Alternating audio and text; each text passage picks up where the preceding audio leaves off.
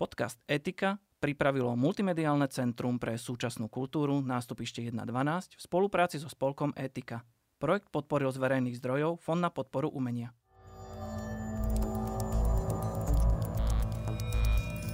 Digitálne a informačné technológie nám zlepšujú a zjednodušujú život. Ale vyvolávajú aj nové spoločenské otázky a výzvy.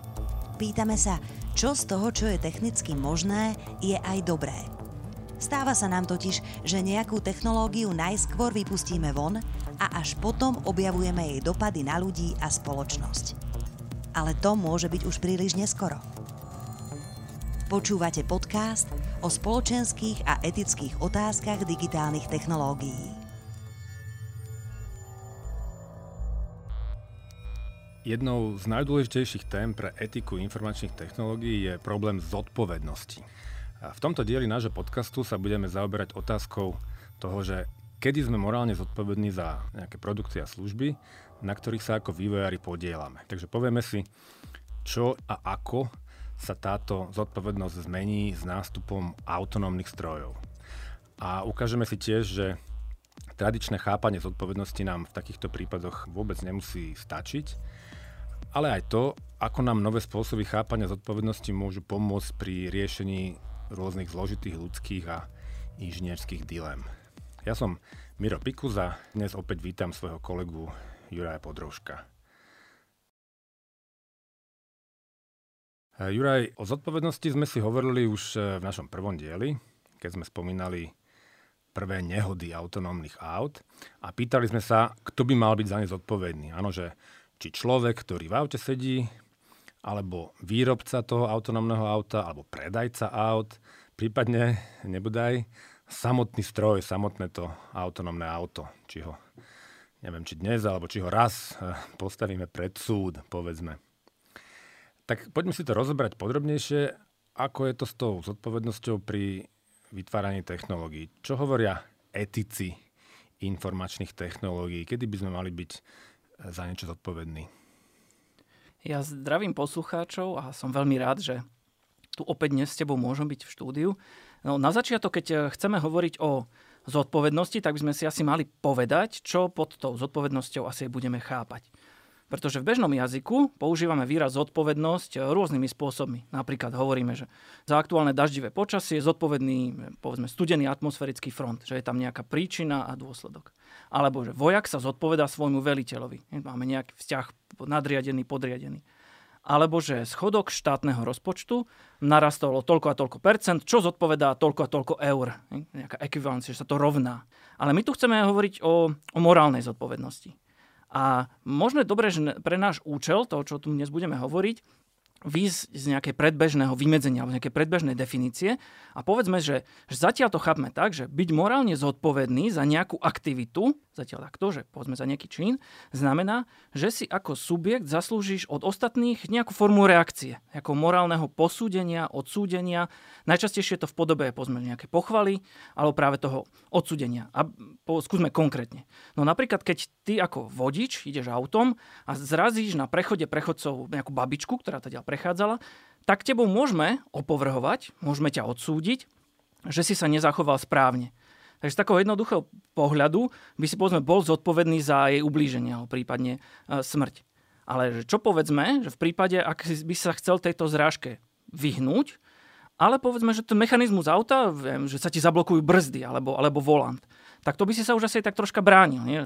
možno aj viac, že si vlastne nezaslúžiš naše odsudenie, že ty si vlastne urobil všetko preto, ale nebola iná možnosť, ako nemal si inú, inú alternatívu. Takže okrem tej, ako tej pôvodnej definície sú tu prítomné nejaké ďalšie podmienky pri každú takúto situáciu, ktoré by mali byť splnené, aby sme o takéto morálnej zodpovednosti mohli hovoriť. A potom tieto podmienky nám povedia, že no, či si alebo nie si zodpovedný za tú danú aktivitu. A Napríklad e, v prípade tých pokazených e, brzd, alebo keď to prenesieme na toho vodiča autonómneho auta, keď povedzme plne autonómne auto je tam len pasažierom, tak by sa tento človek mohol pokojne brániť, že on vlastne ani nemal inú možnosť, ako zabrániť zrážke, že vlastne nemal vlastnú slobodu, autonómiu, aby mohol e, takémuto negatívnemu javu zabrániť. Ja, jasné, to chápem. Ale to je ešte taký celkom jednoduchý prípad že som vlastne nemohol ja nič urobiť a preto sa ani necítim byť zodpovedný. Ale sú aj nejaké ďalšie podmienky, ktoré by v súvislosti s morálnou zodpovednosťou mali byť e, splnené? Z tohto pohľadu, keď e, by si povedzme, sa mohol brániť, že nie si zodpovedný za chybu v nejakej aplikácii, ktorú naprogramoval ešte tvoj kolega. Ešte predtým, ako si ty nastúpil do práce, ty si prvý deň povedzme v robote, iba si nastúpil a teraz sa tam objaví nejaká závažná chyba.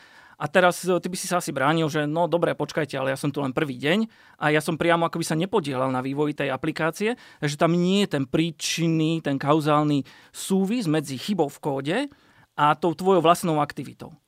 To je taký, že jeden z tých parametrov. Okrem toho je dôležité, aby si bol aj vedomý toho, že tá aktivita povedie k nejakému neželanému javu, nejakému negatívnemu dopadu.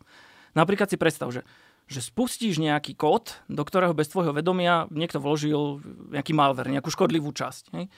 A to je pekný príklad. Relatívne nedávno bol ten prípad, možno si aj poslucháči nás spomínajú, s Jeffom Bezosom. Že Jeff Bezos dostal správu od saudsko-arabského princa a on vlastne, tam bol nejaké videjko a keď naň klikol, tak na pozadí sa mu vlastne spustil nejaký škodlivý kód a potom to začalo odpočúvať a stiahlo to nejaké dáta a poslalo to preč. A teraz tá kauzálna spojitosť tam je, no však on naozaj on prišiel, klikol na to video, aj to urobil slobodne, že nikto ho nenútil si to video spustiť a tú správu otvoriť ale ten dopad sa odohral bez akoby jeho vedomia tej hrozby, že tam nastane nejaký negatívny dopad. Samozrejme, mohli by sme sa o tom baviť akože hlbšie, mohli sme hovoriť, že on v skutočnosti mohol predvídať, že by mohla nastať nejaká negatívna, negatívna situácia, ale štandardne v literatúre sa tieto tri podmienky, to znamená táto príčinná súvislosť, kauzalita, potom možnosť voľby, tá sloboda voľby a aj vedomie dôsledkov tejto voľby, tak tie sa objavujú asi ako také najčastejšie podmienky.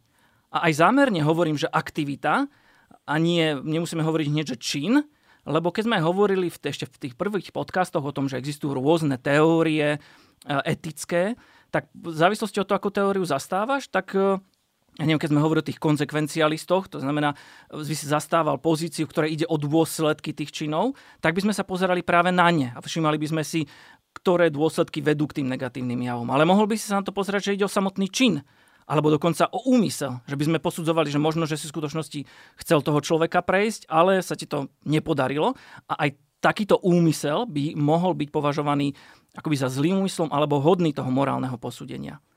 A rovnako ani nemusí ísť o to konanie ako také. No, aj nekonanie môže, môžeme morálne posudzovať. No, ja neviem, keď si v autobuse a vidíš, ako tam nejakí mladíci zautočili na, na nejakého človeka, tak už len to tvoje nekonanie, to, že si nezabránil a mohol si zabrániť, tak práve môže viesť k tomu, aby sme aj toto nekonanie posudzovali e, z etického hľadiska. Spomenul si príklad s aplikáciou, ktorú ale nakodil niekto iný a za ktorú by som nemusel nezodpovednosť ja. Ale takto by sa dnes mohol ľahko vyvliecť zo zodpovednosti hocikto. Lebo predsa dnešné technológie už dávno nevytvárajú jednotlivci, ale podielajú sa na nej celé týmy. Keď e, sociálna sieť, povedzme, bez môjho vedomia predá moje dáta firme, ktorá ich zneužije na moju manipuláciu, nejaké politické kampani, ako povedzme celý ten príklad e, s Facebookom a Cambridge Analyticou, tak potom na koho ukážem prstom? Na Facebook, na Cambridge Analytiku alebo na konkrétnych ľudí, ktorí pracovali pre tieto firmy? Mm. Je to určite ťažká otázka a skutočne s tým, ako dnes vytvárame informačné technológie, tak je akoby veľmi ťažké potom sa baviť o tom, že kto, alebo na koho ukázať prstom. Ľudia máme takú veľmi silnú túžbu ako identifikovať toho zodpovedného, koho vlastne môžeme odsúdiť alebo posúdiť. A tú prvú otázku v takýchto prípadoch by sme si asi mali položiť je, či vôbec môže byť celá skupina, napríklad práve ten vývojový tím, alebo povedzme celá firma, alebo nejaké konzorcium, viacero firiem, nebude aj celý štát, ale možno, že celé ľudstvo, môže byť za niečo kolektívne zodpovedné že či by sme mohli vôbec skupine, či už väčšej alebo menšej, pripísať presne tieto vlastnosti alebo nejaké podmienky, o ktorých sme tu hovorili. Že by pripísať práve nejaké záujmy, ciele, nebodaj práve, že vedomie vlastných činov, slobodu konať ako firma. To znamená tie podmienky, o ktorých sme tu pred chvíľočkou hovorili. A ako to už o filozofii býva, tak odpovede na túto otázku sa častokrát rôznia. Lebo vedomie kolektívnej zodpovednosti, napríklad e, taký filozof Karl Jaspers, keď sa zaoberal práve témou zodpovednosti, aj kolektívnej zodpovednosti, tak ho to viedlo pri analýze práve dopadov druhej svetovej vojny a správania Nemcov k tomu, že istú formu kolektívnej zodpovednosti by sme mohli pripísať všetkým Nemcom.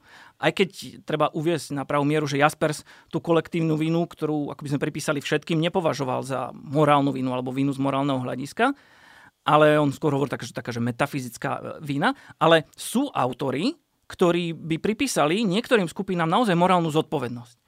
A to sa týka predovšetkým skupín, ktoré majú takú veľmi silnú vnútornú štruktúru, aby sme možno že konkrétne povedali, že to sú skupiny, si predstavme, také, ktoré majú my sme mohli povedať, nejaké kolektívne vedomie, z tej súnáležitosti, také, že ja neviem, nejaká mafiánska skupina, alebo sekta, alebo nejaké bratstvo, že oni majú akoby veľmi silnú tú štruktúru a automaticky, keď sú tak akože zopnutí uh, spolu, spoločnými hodnotami a postojmi, tak by v takýchto prípadoch by sme mohli povedať, že keď aj táto skupina niečo vykoná bez tvojej prítomnosti, nejaký čin, napríklad tá mafiánska skupina sa vezme a teraz pôjde niekoho zavraždiť a ty akurát z hodou okolností ja neviem, si bol chorý alebo si bol odvolaný na, nejaký iný, na nejakú inú úlohu, tak by mohli niektorí autori povedať, že no tak ale v skutočnosti ty si zodpovedný za konanie celej tej uh, skupiny.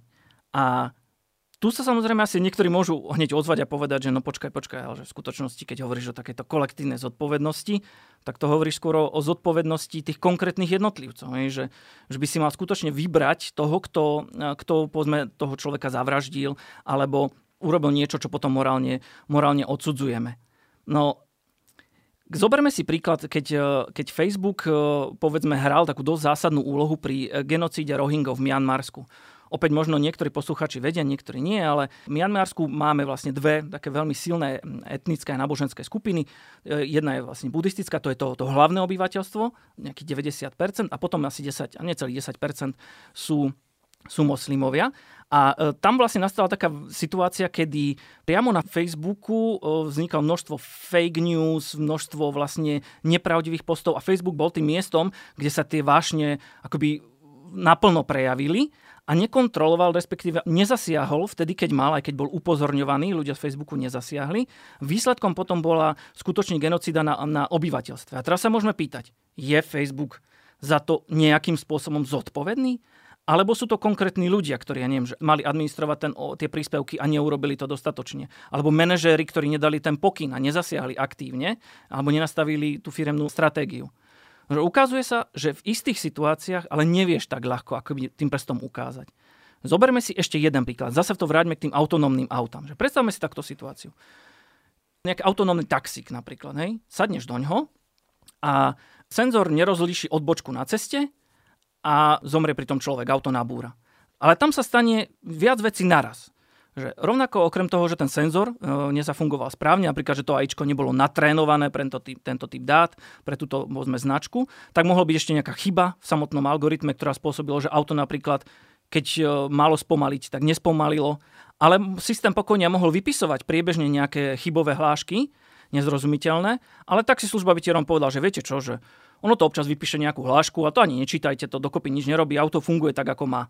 A ešte k tomu navyše by si ako vodič nedával pozor, že v tej chvíli by si, neviem, si si brousoval na telefóne alebo by si zaspal, nebodaj.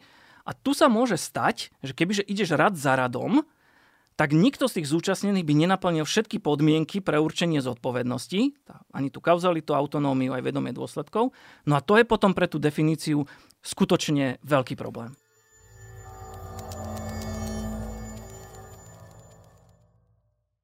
Počkaj, asi nikto.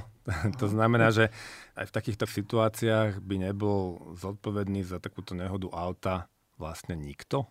No je to dosť nepríjemná situácia, alebo skutočne sám si teraz akoby do toho vstúpil a to je vlastne prejav tej našej intuície, že my ľudia máme veľmi silnú túžbu vždy ukázať, alebo vedieť ukázať prstom na niekoho, kto si to odskáče. A tá túžba môže byť niekedy tak veľmi silná, že sa potom môže prejavovať na, naozaj absurdným e, spôsobom. A mne to pripomína jednu starú egyptskú rozprávku o, o takom zlodejovi. A ten zlodej sa jednej noci rozhodol, že sa vlúpe do domu a keď už potom utekal z toho domu preč, liezol cez okno, tak to okno povolilo, rám okenný povolil a on spadol a zranil sa. A to bol taký akože dosť drzý zlodej, tak na druhý deň sa išiel stiažovať k miestnemu sudcovi a povedal, že ale tento človek uh, ma zranil, respektíve keď som odchádzal z jeho domu, tak uh, som, som si zlomil nohu. No a sudca teda povedal, no tak predvolajte toho človeka, ktorému ten dom patrí. No ten človek povedal, že no to je síce pravda, že ja mám ten, ten rám taký asi slabší, ale za to všetko v skutočnosti môže stolár, ktorý mi ten rám robil. Takže zavolali stolára a stolár povedal, je to pravda, ja som ten, e, ten rám tam osadil asi tak slabšie, ale to bolo všetko kvôli tomu, že po ulici išla krásna žena a ja som sa zapozeral a v tej chvíli som nemohol svoju robotu urobiť, urobiť tak, ako by som mal tak teda predvolali tú ženu. A žena povedala, no ale v skutočnosti nie som až taká pekná, ale ja som mala na sebe krásne nové farebné šaty a určite tá farba zaujala toho stolára. No tak teda zavolali farbiara a farbiar už nemal kam uhnúť. Tak e, povedal, no že áno, že ja som tie šaty nafarbil. Tak sa sudca bol taký veľmi krutý a, sa rozhodol, že tak tohto tu farbiara tak akože na ukážku a na, na odstrašenie všetkých obesíme. Tak ho teda vzali a išli ho obesiť, že farbiar je dosť vysoký, že sa im na tú šibenicu ani nevojde tak teda zohnali nejakého menšieho farbiara a ten už sa chudák nemal ako brániť, tak toho obesili.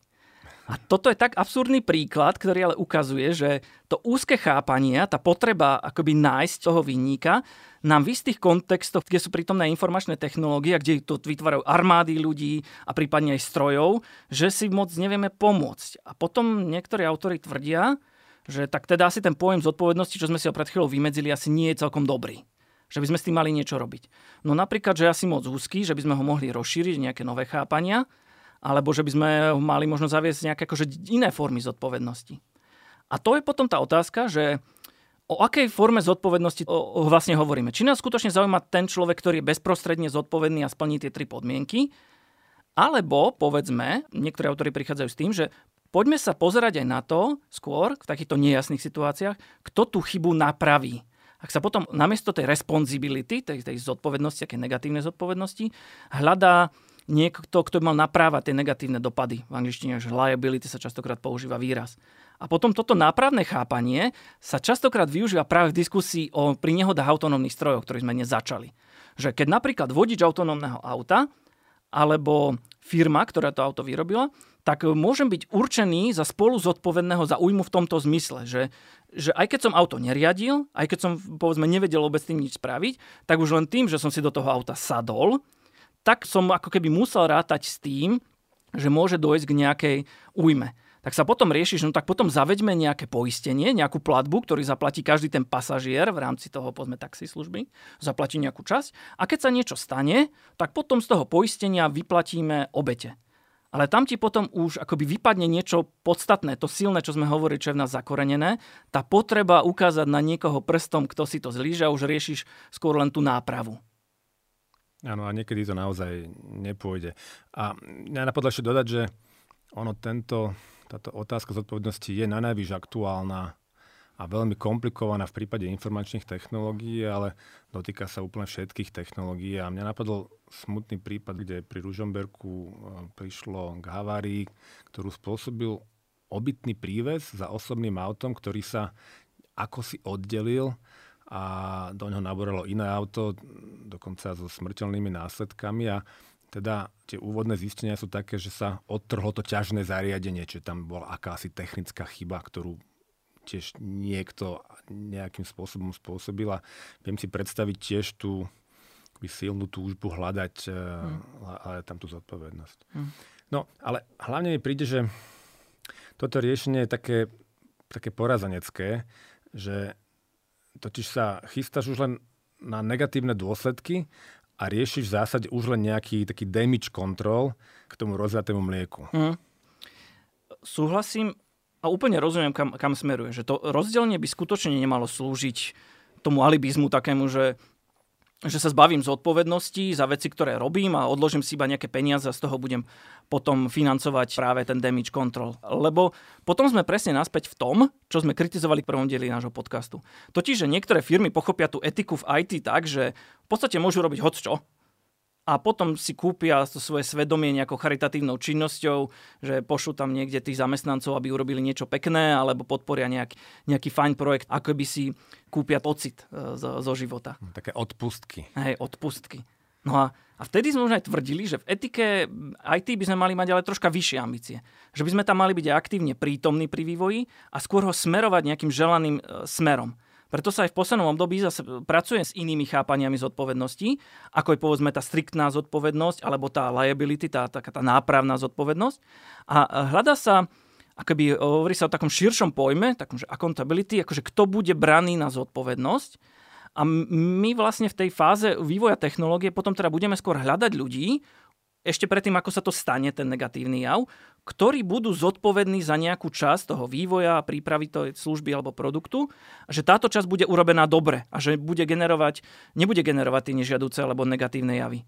A ono sa to ale samozrejme potom ani nevylučuje s tými zvyšnými dvoma, že pokojne, ak sa to dá, tak môžeš hľadať potom aj pri tej negatívnej újme niekoho, kto to skutočne spôsobil.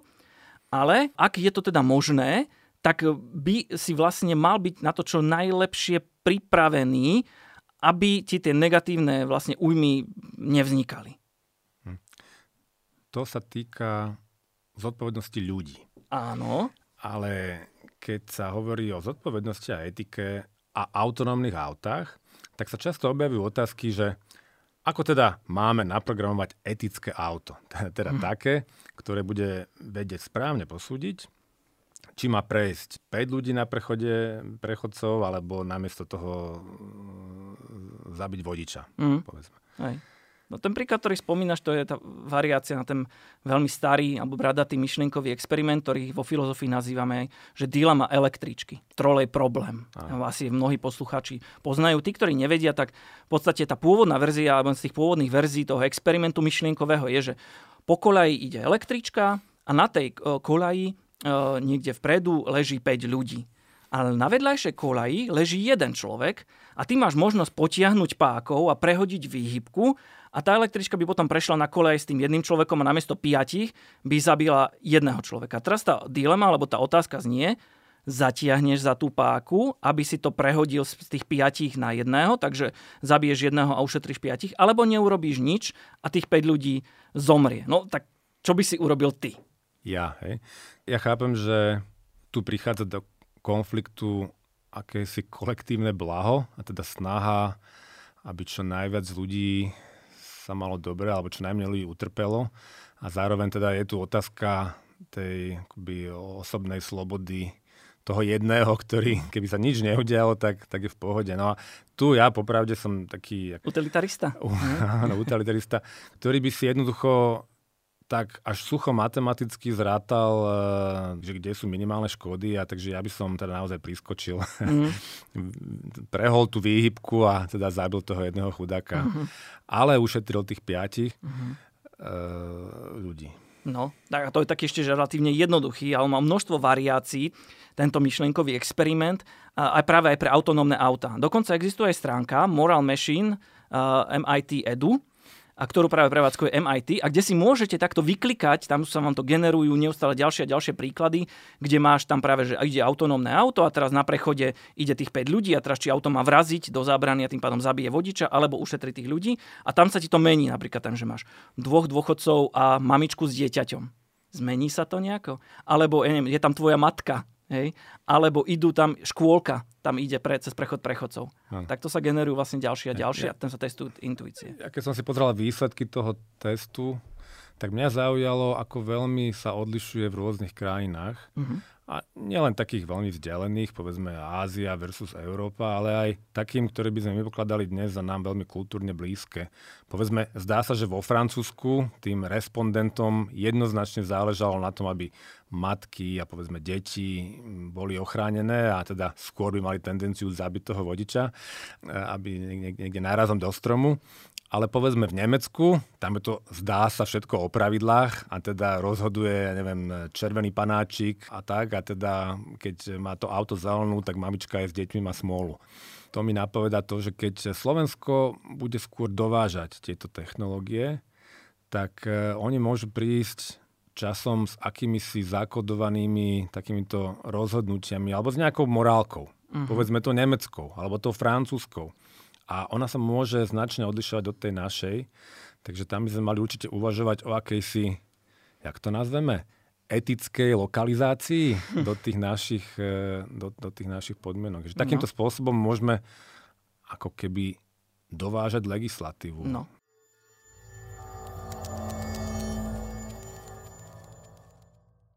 Keď tú situáciu posudzuješ naozaj len tak od stola, ako si teraz som povedal, že racionálne, že si taký kalkulátor, a keď tú situáciu sa budeme snažiť čo najviac preniesť do života. Jedna z tých alternatív experimentu napríklad zavádza nový prvok tzv. tučného muža. Ten experiment potom vyzerá takto, že opäť ide električka po kolajach a znova je tam 5 ľudí na kolajnici, ale ty stojíš na moste a stojíš tam s nejakým takým už ako veľkým mužom a máš možnosť toho muža zhodiť na kolajnice. A teraz znova je otázka, čo by si urobil? Zhodil by si toho muža na kolajnice, alebo by si to nechal tak? Ukazuje sa, že väčšina ľudí, aj takých, ktorí v tom prvom experimente boli ochotní e, potiahnuť tú páku, tak pri tučnom mužovi už začali váhať. A veľmi podobne sa začali ľudia aj správať v situácii s autonómnymi autami, keď sa ich najskôr opýtali, teda, že či autonómne auto, povedzme v tých experimentoch e, MIT, či má vraziť do steny, alebo teda zabiť toho vodiča, alebo piatich ľudí na ceste. Väčšinu z nich, povedzme, by reagovala utilitaristicky a teda obetovala toho jedného v prospech piatich. Ale keď sa ich opýtali a kúpili by ste si také auto, respektíve aké auto by ste si kúpili, tak sa ukázalo, že väčšina tých ľudí by si skôr chcela kúpiť egoistické auto. Také, ktoré bude chrániť ich a ich rodiny. A tam už vidíš, že začínajú ako taký ten clash medzi takým tým racionálnym pohľadom aj medzi našimi intuíciami a emóciami. A dokonca potom začínajú to tie úvahy, že tak nie je možné naozaj nejakú etiku predsa len naprogramovať do toho stroja a keď sa teda stane niečo zlé, tak potom by ten stroj bol zodpovedný tým pádom by sme mohli zohovoriť o zodpovednosti stroja. A ja by som sa do toho akože nerad celkom púšťal do tejto diskusie, pretože to je bol na ďalšiu možno, že osobitnú tému. Inak myslím, že chalani, čo robia ten podcast eh, Pravidelná dávka, tak oni robili taký filozofický podcast, tak tam mali práve aj nejaký diel v minulosti, ktorý sa venoval práve vedomiu a vedomiu stroja. Venovali sa aj týmto témam. A ja by som to skrátil, lebo do tejto témy nechcem veľmi ísť, tak si myslím, že by sme mali stále uprednostňovať chápanie informačných technológií a aj tejto umelej inteligencie v autonómnych autách, ktorá je stále ešte veľmi úzká, mali by sme uprednostňovať to chápanie, ktoré budeme vnímať ako stroj. Že ten, je to stroj a nástroj, ktorý vytvárajú ľudia a my ako ľudia by sme mali byť zaň zodpovední. No a každopádne, keď sa rieši táto dilema, tak e, je tam akoby naozaj veľa, veľa rôznych pohľadov. Možno ešte upriami pozornosť. V Čechách máme Centrum Karla Čapka pre hodnoty vo vede a technike sa myslím, že volajú. A tam sa práve, oni majú jednu z veľkých projektov, veľkých tém, práve táto etika autonómnych aut. Ale aby som to vrátil naspäť, tak keď zodpoveda tú tvoju otázku, že ako by som to riešil ja, no mne vždy prišlo na tých príkladoch niečo neuspokojivé. A jeden holandský uh, etik, uh, filozof práve informačnej technológií, Joran van Hoven, to nazval tak tú nespokojnosť, že nech už sa rozhodneš tak alebo onak, to nazval morálne reziduum. Také možno, že by sme mohli povedať, že volanie toho svedomia. Lebo sám cítiš, že ako aj keď si sa rozhodol tak alebo onak v tom probléme, tom, e, tej dileme električky, tak ti ostal taký blbý pocit, že predsa len si mohol nejako toho človeka zachrániť a že je tam negatívny dopad tvojej voľby ale to sa v tom experimente nedá. No a mm, keď teda padla tá otázka, že no čo by urobil Juraj v takejto bezvýchodiskovej situácii, no ja by som asi urobil niečo, čo urobil kapitán Kirk zo Star Treku. Tam riešili taký problém Kobayashi Maru. Možno vieš, ak nevedia. Opravde to... neviem, ja som no, není tracker. Tak oni tam vlastne mali takú ako bitevnú simuláciu. Narazil si na loď Kobayashi Maru, ktorá bola v území, kde už pôsobili tí klingoni, tá, tá zlatá to, to zase viem. A rasa. No a ty si sa vlastne mal rozhodnúť, že či tú loď zachrániš, alebo ju necháš tak. Každopádne, bez ohľadu na to, ako si tú situáciu riešil, tak si sa dostal do bezvýchodiskovej situácie, v ktorej vlastne po tebe ostal veľmi zlý pocit z toho, že tam došlo k strate ľudských životov a k veľkým materiálnym škodám a tak ďalej. No a kapitán Kirk to vlastne vyriešil tak, že on vlastne ten systém hackol. Že on to akože oklamal, preprogramoval ho tajne a dovolil, zmenil podmienky tej úlohy tak, aby mohol vlastne tú situáciu vyriešiť vlastnému uspokojeniu. Takže aby napríklad mohol, aby vedel zachrániť tú posádku a nedošlo k takým veľkým újmam na živote. A mne sa na tom práve páči to, že akoby poukazuje tento príklad na to, že život nie je taký laboratórny experiment, že sa nekrie so takým, týmto myšlienkovými experimentami a hlavne keď využívame tieto disruptívne technológie, ako sú povedzme autonómne auta. Lebo keď robíš takéto zásadné veci v informačných technológiách, alebo aj celkovo v technológiách, tak to sú veci, ktoré zásadne zmenia svet. Že svet pred nástupom umelej inteligencie, alebo povedzme, že autonómnych aut, bol iný pred nástupom, ako je povedzme teraz a bude o pár rokov. Alebo ešte lepšie, svet, ja neviem, že pred internetom, bol úplne inak, mal iné niektoré pravidlá a iné možnosti nám ponúkal, ako máme teraz. A to, táto schopnosť informačných technológií, že úplne zmeniť stav sveta a zmeniť aj niektoré podstatné vlastnosti, ktoré ťa aj priviedli možno že k tomu problému, tak to je niečo, čo Van Hoven nazýva, že inžinierský problém alebo že nejaké inžinierské riešenie. A toto je to, čo sa mi páči. My sme študentov vlastne na našich cvikách motivovali k tomu, aby najskôr riešili tento problém uh, trolley problém, ten dilemu električky klasický. Tak ako sme ho riešili teraz my. A pýtali sme sa, čo by si urobil? 5 alebo 1, tučný muž alebo, alebo nič a tak ďalej. A potom sme urobili krok navyše a pýtali sme sa ich, no dobré, ako by ste teraz riešili ten problém ako inžinieri? Máte možnosť vstúpiť do toho e, kontextu a začať ho meniť. Ako by ste zmenili podmienky toho myšlenkového experimentu, aby povedzme tá dilema a potom to reziduum, ten blbý pocit, aby to nevzniklo. A, čiže treba háknuť tú električku a zabrzdiť ju a všetci žijeme. Napríklad, tam začali vypadávať také veci. No takže napríklad by sme vylúčili chodcov úplne z premávky, že by sme oddelili vlastne prístup ľuďom do tej, tých jazdných dráh. A ďakujem, že to hovoríš, lebo ja stále hovorím, že eh, hľadajme a myslíme, nezabúdajme na tie netechnické riešenia. Mm. Takže možno všetko, čo potrebujeme v tejto situácii spraviť, je predpisom alebo zákonom znížiť maximálnu dovolenú rýchlosť električiek a potom určite zachránime mnohých ľudí. A nie je toto tiež jeden z takých e, najväčších problémov aktuálnych na Slovensku, že nám tu 200 ľudí ročne zomiera mm. v autonehodách a v istom zmysle všetko, čo potrebujeme spraviť, je znížiť e, maximálnu rýchlosť e, aj na diálniciach a v autách, veď vidíme, že sa to inde deje. Povedzme, v Norsku je na diálniciach 90 alebo 80 a možno toto je spôsob, ako No ale práve na to, aby si prišiel na takéto nové spôsoby chápania, tak sa na tým musíš začať zamýšľať. A práve to, čo tým chcem povedať, je, že inovácie, či už technologické alebo netechnologické, ale pohovoríme teraz o tých technologických a it inováciách a etika, oni nemusia stať proti sebe ako takí totálni nepriatelia, že jedno vylúčuje druhé, ale že v mnohých takýchto aj eticky sporných situáciách sa môžeš, na no taký krásny výraz v angličtine myslím, že, že innovate out, ja by som to prekladal, že vyinovovať sa z tej situácie von a e, do nového stavu sveta, kde ten problém už nebude buď vznikať, alebo bude minimalizovaný. A podobne sme to, povedzme, sa o tom bavili, keď sme riešili v, v jednom z predchádzajúcich dielov práve problémy súkromia, kde sme hľadali tie spôsoby, ako, ako vlastne z toho vykorčulovať tak, aby sme neboli, nestáli pre tou dilemou buď alebo. Buď apka, alebo nič. Hej, buď životy, alebo súkromie. A že tu ako vývojári máme obrovskú šancu vyvíjať naše technológie tak, že budú úspešnejšie riešiť naše problémy. Aj tie technologické, aj tie spoločenské, aj tie etické. A dokonca si myslím, že ešte viac. Že ak je našim cieľom vyvíjať technológie, ktoré by nás mali viesť k nejakým e, morálne želaným alebo takýmto lepším stavom sveta, tak dokonca by sme mali mať no, že morálnu povinnosť, že to by mala byť akoby tá, tá naša morálna povinnosť takého druhého rádu, že ak je tu nejaká možnosť, či už technologická alebo netechnologická, ako sa vyinovovať z tej danej situácie, tak je našou morálnou povinnosťou sa do nej dostať. Vybrať práve také nástroje, vybrať také funkcionality, ktoré nás do týchto želaných stavov sveta dôjdu. Takže keď si povedzme vyberáš presne medzi to bezpečnosťou a súkromím, v tom facial recognition, alebo že ktoré ľudské životy obetovať, práve tá dilema električky, tak štandardne ti hrozí, že keď budeš robiť jedno, že sa pozrieš na jedno, tak zabudneš na to druhé, respektíve tam je množstvo takých rôznych stratégií, že čo sa s tým dá robiť. Že jedna z tých možností je, že naozaj potlačíš tú jednu hodnotu a urobíš tú druhú a potom si to zracionalizuje, že to bolo správne, tak to malo byť.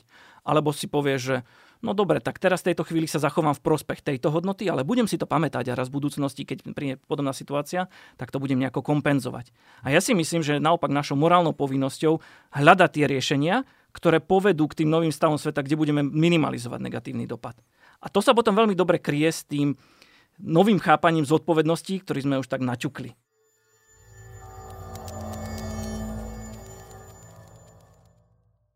Poďme teda z električky naspäť na zem.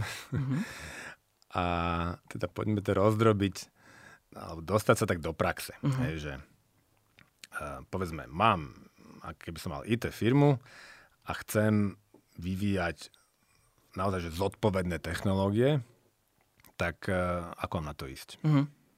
No ja si myslím, že, že ani nemusíme celkom objavovať uh, teplú vodu a že dá sa ísť na to veľmi podobne, ako to už mnohé firmy robia.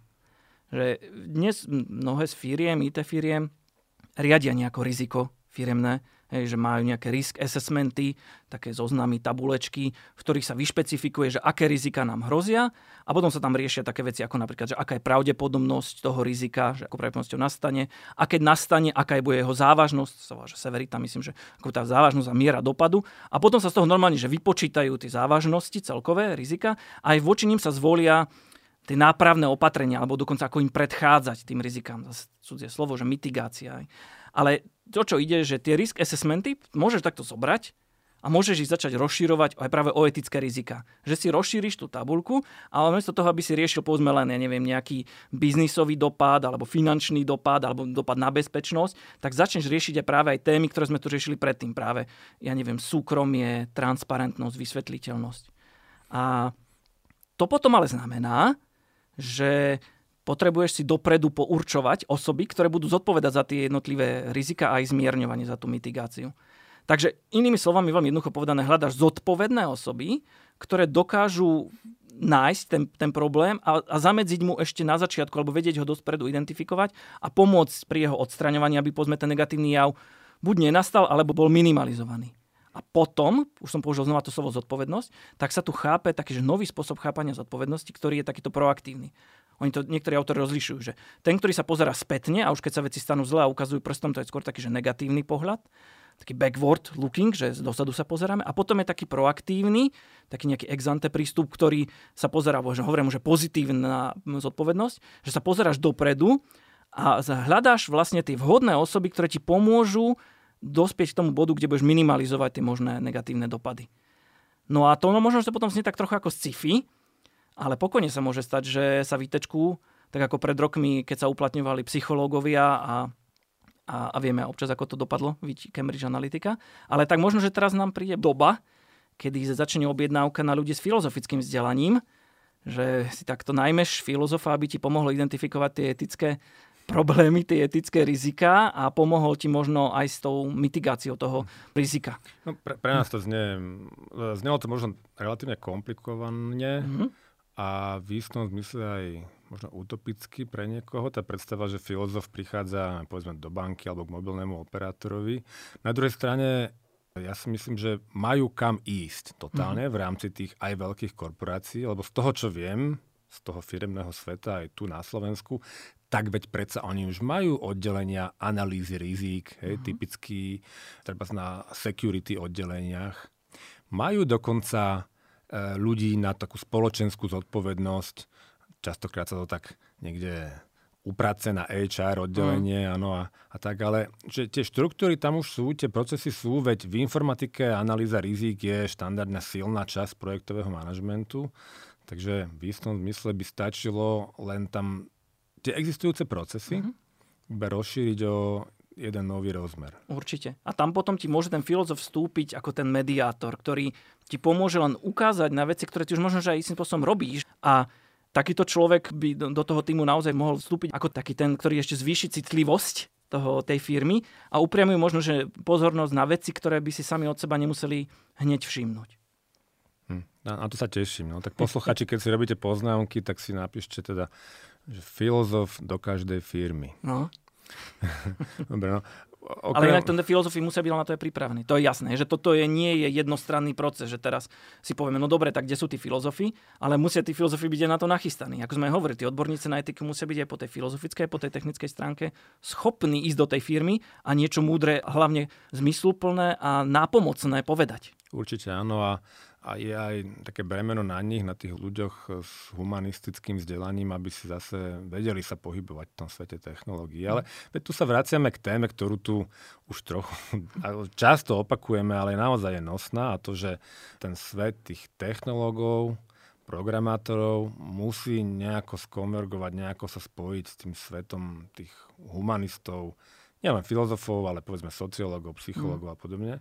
Čiže musia robiť bok po boku, ale zároveň musia mať vzdelanie každý z toho druhého tábora a je dôležité, tak aj určite, čo to robíš napríklad ty, že, že si ako filozof, ktorý vnikol na, na tam na, nenápadne medzi informatikou, nie na fitku a ich vzdelávaš mm. v tomto smere, tak to sú tie prvé lastovičky, ktorých ja dúfam, že bude len viacej. Pred pár rokmi takto robili niekoľko experimentov práve takto s filozofmi v technologických a VT firmách v Holandsku a urobili veľmi pekný článok, tam napísali, tam sa používal taký príklad, neviem zachádzať do detailov, sa volá, že Gilbane Gold, si prípadne pozrite, ktorých to zaujíma. Ale v zásade my sme veľmi podobný experiment robili práve, keď si už spomínal tú fitku aj s našimi študentami. A tiež sme im dali niekoľko modelových prípadov a najskôr sme sa ich opýtali, kto by bol zodpovedný za ten, akoby, keď sa stane nejaká tá zlá vec. Čo bolo zaujímavé na tom experimente je, že v tom prvom kroku, keď si to on takto hodil tým ITčkárom alebo tým technológom, tým inžinierom, tak sa častokrát nezhodli. Že jeden tvrdil, no ale tak že skôr je tento zodpovedný a možno, že aj majiteľ firmy a možno, že aj, aj PR oddelenie vlastne, lebo niečo nekomunikovalo a, a častokrát to vychádzalo, že tí inžinieri alebo developeri vôbec nie sú zodpovední, hej, lebo to bolo také aj alibistické. Potom urobili v tom experimente druhý krok a dali im podobnú prednášku, ako teraz robíme my o zodpovednosti a bavili sa chvíľku s nimi o tom a hovorili im, že čo to je tá zodpovednosť, aké to splňa podmienky, ako sa dá na to pozerať. A znova to s nimi namerali a teraz začali zisťovať, že ľudia asi uvedomili, že aha, že to zodpovednosť mám chápať takýmto spôsobom a začalo to konvergovať. Začali už ako keby chápať, že čo to znamená tá zodpovednosť. A potom išli do tretieho levelu a tam to už rozbili práve na to, čo sme hovorili s tou pozitívnou zodpovednosťou, že pýtali sa, povedzte za konkrétne postupy alebo za konkrétne časti toho rizika, kto by mal byť zodpovedný, za ktoré sme sa rozprávali. A tam už tá konvergencia, tam už to ako ten súlad bol veľmi vysoký, veľmi silný a ľudia už si začali uvedomovať, že áno, keď to rozbijem na drobné, tak teraz už uh, viem povedať, že povedzme za minimalizáciu povedzme toho negatívneho dopadu na vysvetliteľnosť, povedzme pri tom našom algoritme, budú zodpovední tieto dve roly, príklad. A za povedzme problém nejakých predsudkov v dátach a čistenie tých dát budú zodpovední títo ľudia týmto etickým rizikám. A toto presne sa stalo aj pri tých našich študentoch. Tiež to tak bolo. Tiež sa nám v niektorých otázkach potom začali krásne takto spájať a, a, a mať podobný názor. Hmm. OK, tak e, to, to je pekný príklad. Poďme ďalej, ak môžeme. E, okrem už spomínaného rozšírenia risk assessmentov, existujú aj nejaké také dedikované pomôcky alebo metodiky, po ktorých môžu siahnuť e, či už filozofii alebo takí, ktorí chcú začať pomáhať IT firmám, ale aj samotní ITčkári, alebo povedzme nákupcovia, uh-huh. možno aj uh-huh. vo firmách, v organizáciách, ktorí chcú vyvíjať svoje technológie, že? Tak povedz, povedz uh-huh. nám o nich.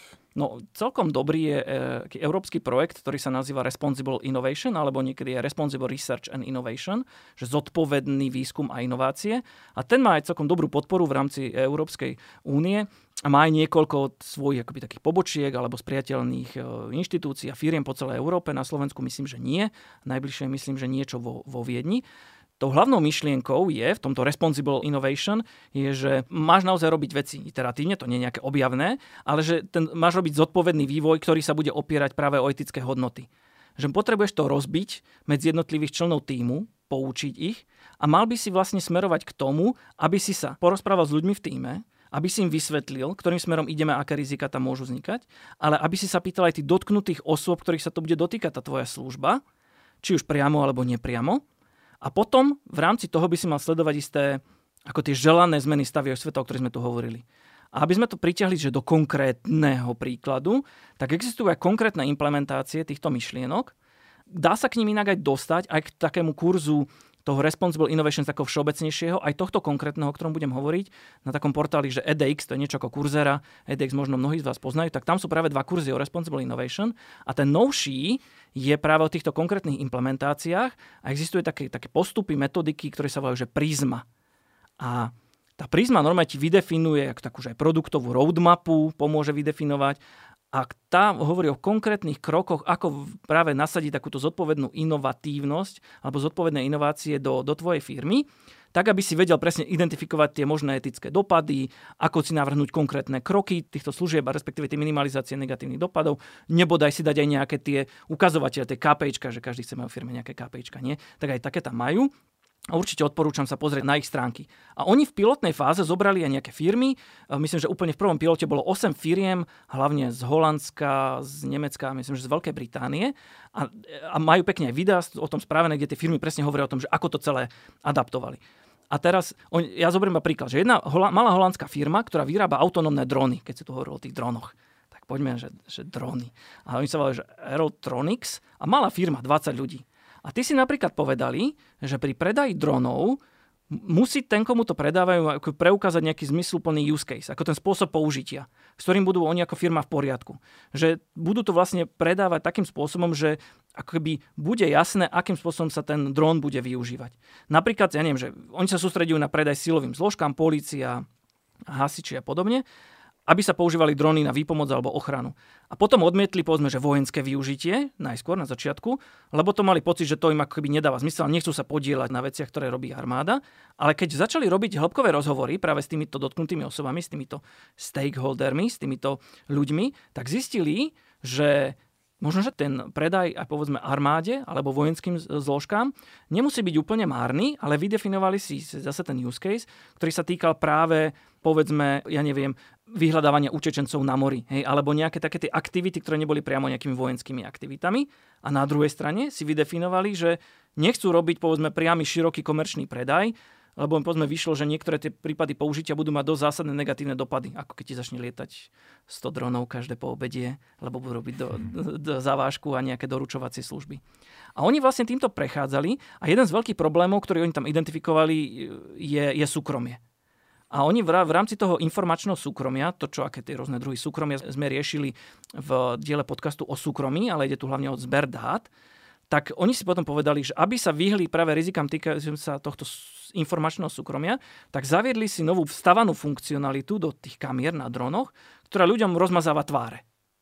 A toto bolo práve, vzýšlo práve na základe týchto rozhovorov, kedy si vydefinoval, že kde by to mohlo teoreticky byť problém s ohľadom povedzme na súkromie, a identifikovali si a voči tomu potom upravili tú funkcionalitu. To je krásny príklad, až ma srdce hreje. No. Lebo ja práve drony používam v takom opačnom, eh, ako opačný príklad niečoho, čo vzniklo nejak bezmyšlenkovite, bez toho, aby sa dopredu premysleli rôzne dosahy na spoločnosť a že toto je opačný a veľmi pozitívny mm. príklad. A vieš, keď cítim ja ozaj také akoby až závlahy príjemných pocitov, že také firme chcem robiť, tak e, takýmto spôsobom môže uvažovať aj množstvo slovenských ajťakov. My tu síce nevyrábame vojenské drony, mm. ale mnoho ITčkárov sa ocitlo v situácii, že firma, kde pracujú, sa zrazu ocitla v médiách v nejakom negatívnom svetle, napríklad v súvislosti s korupciou, mm-hmm. dávkami do štátnej správy a podobne. A to znamená, že mnoho týchto ľudí uvažuje nad tým, ako by mohli robiť informatiku a zároveň pekné veci. Uh-huh. To znamená, že keď si u nás firmy zosobňa tento a začnú sa uvažovať takýmto etickým spôsobom, tak im môžu prísť veľmi dobrí a náčení ľudia, mhm. ktorí budú robiť zrazu, ne? Že s mhm. takým, takým A vieš, čo najkrajšie? Že to nemusí byť ani akože nejaký zložitý proces a teraz nejaké strašné akože štruktúry na tým stavať, lebo buď, ako sme hovorili, zoberieš niečo, čo existuje, respektíve sa môže z začiatku riadiť nejakým jednoduchším návodom. A kebyže povedzme túto zodpovednú inováciu, tak dáme do takého nejakej jak to hovoria, tie, tie žurnalistické, také tie, tie kliše, že do kocky, či sa to hovorí. Keďže to tak zhrnieme, tak ten jednoduchý návod na začiatok by, by mohol byť v troch krokoch. Že v prvom kroku, že snažte sa už počas vývoja premýšľať o tom, aké dôsledky môže priniesť tá vaša služba alebo produkt. Nie len tie pozitíve, lebo to napadne hneď prvé, nie, že a to bude perfektné, lebo ja neviem, náš facial recognition teraz akože vyhodnotí hneď, kto bude mať rúško a nebude mať rúško a to bude perfektné, ale zamyslieť sa aj nad tými možnými negatívami a až tými dlhodobými. Ako to bude vyzerať o rok, o dva, keď to bude nasadené nielen v našom meste, ale povedzme v celom štáte hmm. a tak ďalej. To je prvý krok. Že začať nad tým troška premýšľať, že o týchto dôsledkoch. Druhý krok. Začať si predstavovať, ako vieš tú svoju funkcionalitu obmieniať, variovať, taká kreatívna časť. To znamená, že keď si predstavíš niečo, pridáš, niečo odoberieš, tak ako sa bude meniť presne tento dopad na ľudí. Že budeš z neho vyťahovať presne tie veci, ktoré ti možno, že tak menej, ako keby dávajú zmysel, alebo majú relatívne veľký negatívny dopad a posilovať tie veci, ktoré ti dávajú naopak zmysel a je to aj akože v súlade sa opýtaš tých ľudí, tých dotknutých osôb. A nielen možno, že priamo tých užívateľov na prvú dobrú, ktorí budú primárnymi užívateľmi, ale možno aj tých ďalších dotknutých osôb. No a potom v treťom kroku, už keď tieto veci, dve veci máš, máš takúto znalostnú bázu, aj takéto nejaké prvé technologické skúmania, tak začni sa upriamovať už potom v produktovom vývoji na tie alternatívy, ktoré ti práve budú viesť týmto lepším stavom sveta, kde už bude menej toho blbého pocitu. A ten lepší stav sveta môžeme chápať veľmi podobne, ako sme to hovorili. Že to bude ten stav sveta, v ktorom bude dochádzať k menšej miere morálnych tých, takých tých dilem, tých hodnotových konfliktov, napríklad medzi tým súkromím a bezpečnosťou. A potom zodpovednosť v IT praxi sa potom podľa etiky IT môže chápať práve ako taká praktická inžinierská činnosť, že nemusí to byť nič strašne veľké filozofické, ale môže to byť niečo dosť na zemi, čo bude praktickou inžinierskou činnosťou metodickou, ako sme ju popísali, kde budeš metodicky zabraňovať negatívnym dopadom na veci, na ktorých ti záleží ako ľudský a budeš posilňovať práve tie pozitívne prejavy technológií, na ktorých pracuješ. Dúfam, a tak trocha aj verím, v to, že sa e, nájde aj tu na Slovensku konečne firma, ktorá sa rozhodne práve robiť takýto zodpovedný vývoj, možno aj niektorým s tým postupmi, o ktorých e, sme tu dnes rozprávali. To by naozaj urobilo veľkú radosť. A keď sa nájde, nech sa nám ozve. to by bolo super.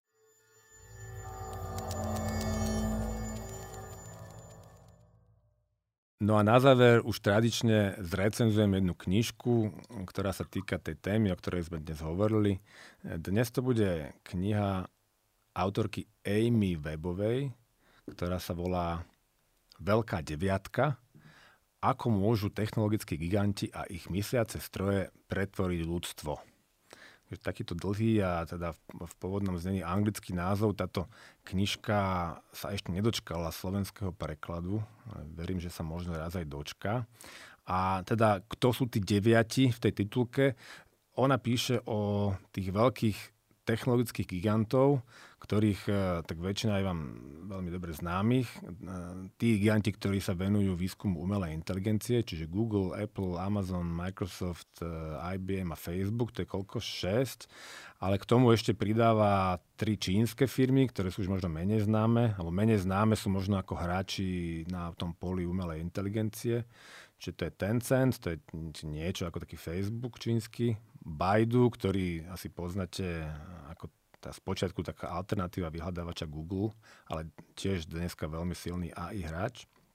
A Alibaba, čiže ten akoby čínsky eBay, ktorý tiež e, má veľké množstvo technológií, alebo robí veľmi silný výskum umelej inteligencie. No a teda Amy rozoberá tieto firmy a hovorí o tom, nakoľko zodpovedný a etický je ten ich prístup k umelej inteligencii a teda keby som si dal vyhľadávať v elektronické verzii tej knihy ako slovo nezodpovedný, tak tam asi budú stovky. Čiže ona naozaj kritizuje veľmi silne, obzvlášť ten čínsky prístup, kde hovorí také veľké slova o tom, že Číňania vidia v umelej inteligencii akoby novú jadrovú zbraň, alebo teda nástroj pre vyslovene ovládnutie sveta, ale kritizujú aj tie americké korporácie za to, že majú v hľadáčiku vždy len ten kvartál, maximalizáciu ziskov a tiež tá etika, že tam môže byť nejako na úzadí. Ona je inak vzdelaním ekonómka a politička, ale teda musím povedať, že z toho, čo ja viem o počítačoch, tak sa veľmi fundovane opiera o taký reálny stav, v ktorom sa dneska v tej oblasti umelej inteligencie nachádzame. A mne sa veľmi páči, že v záverečnej časti tej knihy má také akési desatoro i keď e, reálne myslím, že viac tých bodov, kde hovorí, že čo treba robiť pre zodpovedný prístup k umelej inteligencii. Niečo, čo si kľudne môžete vytlačiť, dať to ideálne do kancelárie našich zákonodarcov alebo každého manažéra alebo štátneho úradníka, ktorý nakupuje akúkoľvek technológiu, nielen umelú inteligenciu. Je to samozrejme o tom, že by digitálne technológie mali slúžiť nášmu dobru a že by všetci tí, čo ich vyvíjajú, financujú, násadzujú, vyučujú alebo povedzme len kupujú alebo používajú, ako v prípade tých dronov povedzme, všetci tí by si mali uvedomiť, že tým robia už len týmto, hej, že si na niečo kúpite a používate veľmi silné etické rozhodnutia, ktoré by ste si mali vedieť pred spoločnosťou obhájiť. Tak ešte raz teda kniha Amy Webb a v originále Big Nine. Hmm. Veľmi sa teším, tú knižku som si odkladal na toto leto, tak sa do toho pustím. Ja som ju inak čítal presne počas minuloročnej letnej dovolenky, lebo ani nie ja, ale môj kamarát si ju priniesol na dovolenku a ja som ju hneď uchmatol. Mm. Čím ho tá pozdravujem, ďakujem sa mu, alebo skôr asi ospravedňujem, lebo tak sa mi menej prestal ozývať. ale teda, že vďaka ešte raz.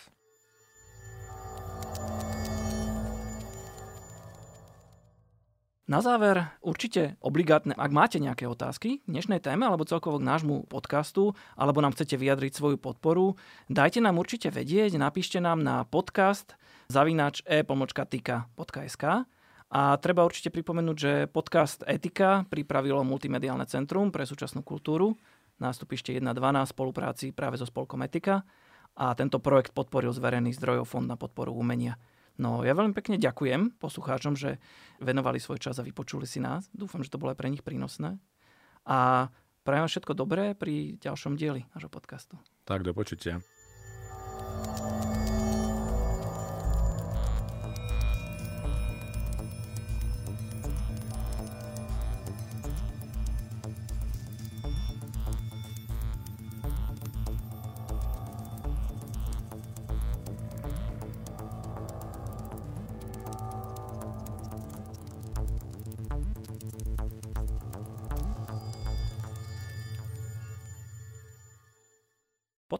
Etika pripravilo Multimediálne centrum pre súčasnú kultúru nástupište 1.12 v spolupráci so spolkom Etika.